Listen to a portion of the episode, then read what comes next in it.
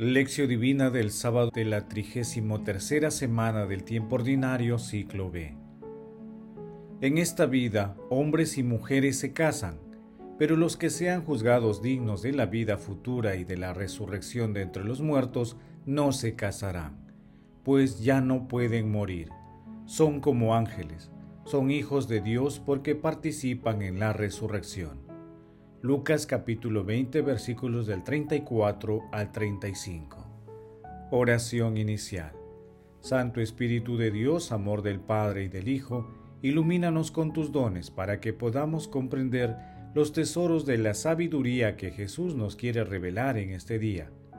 Otórganos la gracia para meditar los misterios de la palabra y revélanos sus más íntimos secretos. Madre Santísima, intercede ante la Santísima Trinidad por nuestra petición. Ave María Purísima, sin pecado concebida. Paso 1. Lectura. Lectura del Santo Evangelio según San Lucas capítulo 20 versículos del 27 al 40.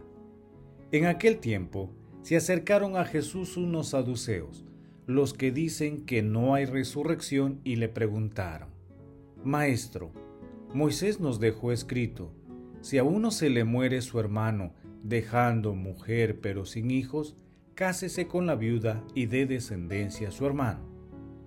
Pues bien, había siete hermanos. El primero se casó y murió sin hijos, y el segundo y el tercero se casaron con ella, y así los siete murieron sin dejar hijos. Por último murió la mujer. Cuando llegue la resurrección, ¿De cuál de ellos será la mujer? Porque los siete han estado casados con ella. Jesús les contestó, En esta vida hombres y mujeres se casan, pero los que sean juzgados dignos de la vida futura y de la resurrección de entre los muertos no se casarán, pues ya no pueden morir, son como ángeles, son hijos de Dios porque participan en la resurrección, y que los muertos resucitan el mismo Moisés lo indica en el episodio de la zarza, cuando llama al Señor el Dios de Abraham, el Dios de Isaac, el Dios de Jacob. No es un Dios de muertos, sino de vivos, porque para Él todos están vivos. Intervinieron unos escribas, bien dicho, maestro, y no se atrevían a hacerle más preguntas. Palabra del Señor, gloria a ti, Señor Jesús. Hoy hay cuerpos celestes y cuerpos terrestres, pero uno es el resplandor de los cuerpos celestes y otro distinto el de los cuerpos terrestres. Incluso una estrella difiere de otra en su resplandor. Así ocurre también en la resurrección de los muertos, resucita nuestra gloria, resucita fortaleza, resucita un cuerpo espiritual. Primera de Corintios capítulo 15 versículos del 40 al 44. Hoy meditamos un texto denominado Sobre la resurrección, pasaje evangélico que también se encuentra en Mateo capítulo 22 versículos del 23 al 33, así como en Marcos capítulo 12 versículos del 18 al 27. Los saduceos, miembros de una secta judía, negaban la espiritualidad e inmortalidad de las almas, así como la resurrección de los muertos. Ellos eran aristocráticos, conservadores, colaboracionistas con el imperio invasor y tenían una actitud materialista. Por ello, en un ataque planeado a través de la pregunta que hicieron, querían ridiculizar la propuesta de la resurrección de los muertos que hacía Jesús. En tal sentido, alegan la ley mosaica del levirato, que se puede leer en Deuteronomio capítulo 25 versículos del 5 al 10. La respuesta de Jesús ilumina y trae por los suelos todos los argumentos de los saduceos citando la Torá, al hacer referencia al Éxodo capítulo 3 versículos del 6 al 15. De esta manera afirma que Dios es un Dios de vivos y que por lo tanto los parámetros después de la muerte física son diferentes a los de la vida terrenal. Paso 2. Meditación. Queridos hermanos, ¿Cuál es el mensaje que Jesús nos transmite a través de su palabra? Yo soy la resurrección y la vida. El que cree en mí, aunque muera, vivirá, y el que vive y cree en mí, no morirá jamás, dice el Señor. Todo hijo de Dios está llamado a la resurrección, que es la culminación de su experiencia de fe en nuestro Señor Jesucristo y que no significa regresar a la condición terrena, sino entrar en la realidad angelical del cielo. Asimismo, hoy como en aquel tiempo, la castidad resulta incomprensible para algunos. Al igual que para los saduceos, en la actualidad se ensalzan las pasiones humanas, se amenaza la pureza de la niñez y el carácter sagrado de la familia. Por ello, es importante valorar la castidad y todas las virtudes que la acompañan. Hermanos, meditando la lectura respondamos, ¿tenemos una firme esperanza en nuestra resurrección? ¿En los extremos de su existencia? Así como en todo momento, ¿valoramos las virtudes de la castidad? Que las respuestas a estas preguntas nos ayuden a abrir nuestro corazón a la dulce esperanza de la resurrección y de una vida alineada a los valores cristianos. Jesús nos ama.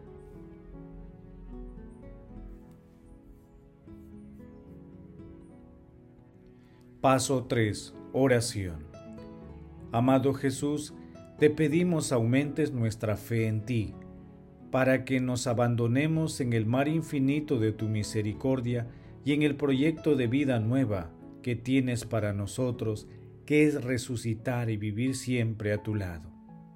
Padre eterno, tú que te revelaste a Abraham, Isaac y Jacob, concédenos a través del Espíritu Santo los dones para adherirnos al Evangelio de nuestro Señor Jesucristo, tu Hijo, para que podamos participar en la gloria de la resurrección que Él pone a nuestro alcance. Amado Jesús, mira con bondad y misericordia las almas del purgatorio, alcánzales la recompensa de la vida eterna en el cielo. Madre Santísima, modelo perfecto de escucha y docilidad a Dios, intercede ante la Santísima Trinidad por nuestras peticiones. Amén. Paso 4. Contemplación y acción. Hermanos, contemplemos a nuestro Dios con un texto de la Constitución Pastoral Gaudium et Spes. El máximo enigma de la vida humana es la muerte. El hombre sufre con el dolor y con la disolución progresiva del cuerpo, pero su máximo tormento es el temor por la desaparición perpetua. Juzga con instinto certero cuando se resiste a aceptar la perspectiva de la ruina total y del adiós definitivo. La semilla de eternidad que en sí lleva, por irreductible a la sola materia, se levanta contra la muerte. Todos los esfuerzos de la técnica moderna, por muy útiles que sean, no pueden calmar esta ansiedad del hombre. La prórroga de la longevidad que hoy proporciona la biología no puede satisfacer ese deseo del más allá que surge ineluctablemente del corazón humano. Mientras toda imaginación fracasa ante la muerte, la Iglesia, aleccionada por la revelación divina, afirma que el hombre ha sido creado por Dios para un destino feliz situado más allá de las fronteras de la miseria terrestre. La fe cristiana enseña que la muerte corporal que entró en la historia a consecuencia del pecado será vencida cuando el omnipotente y misericordioso Salvador reconstruya al hombre en la salvación perdida por el pecado. Dios ha llamado y llama al hombre a adherirse a Él con la total plenitud de su ser en la perpetua comunión de la incorruptible vida divina ha sido Cristo resucitado el que ha ganado esta victoria para el hombre, liberándolo de la muerte con su propia muerte. Para todo hombre que reflexione, la fe apoyada en sólidos argumentos responde satisfactoriamente al interrogante angustioso sobre el destino futuro del hombre y al mismo tiempo ofrece la posibilidad de una comunión con nuestros mismos queridos hermanos arrebatados por la muerte, dándonos la esperanza de que poseen ya en Dios la vida verdadera. Señor, creemos en tu resurrección y en la de los muertos, tal como lo rezamos en la oración del credo y estamos dispuestos a seguirte. Por ello nos comprometemos a cumplir tus enseñanzas diariamente, defendiendo la vida de las personas más vulnerables y a través de la realización de obras de misericordia en favor de nuestros hermanos más necesitados. Glorifiquemos a la Santísima Trinidad con nuestras vidas. Oración final. Gracias Señor Jesús porque tu palabra nos conduce por caminos de paz, amor y santidad. Espíritu Santo, ilumínanos para que la palabra penetre lo más profundo de nuestras almas y se convierta en acción Dios glorioso, escucha nuestra oración, bendito seas por los siglos de los siglos. Madre Santísima, intercede ante la Santísima Trinidad por nuestra petición. Amén. El Señor esté con ustedes y con tu Espíritu. La bendición de Dios Todopoderoso, Padre, Hijo y Espíritu Santo descienda sobre ustedes y los acompañe siempre. Amén. Bendigamos al Señor, demos gracias a Dios.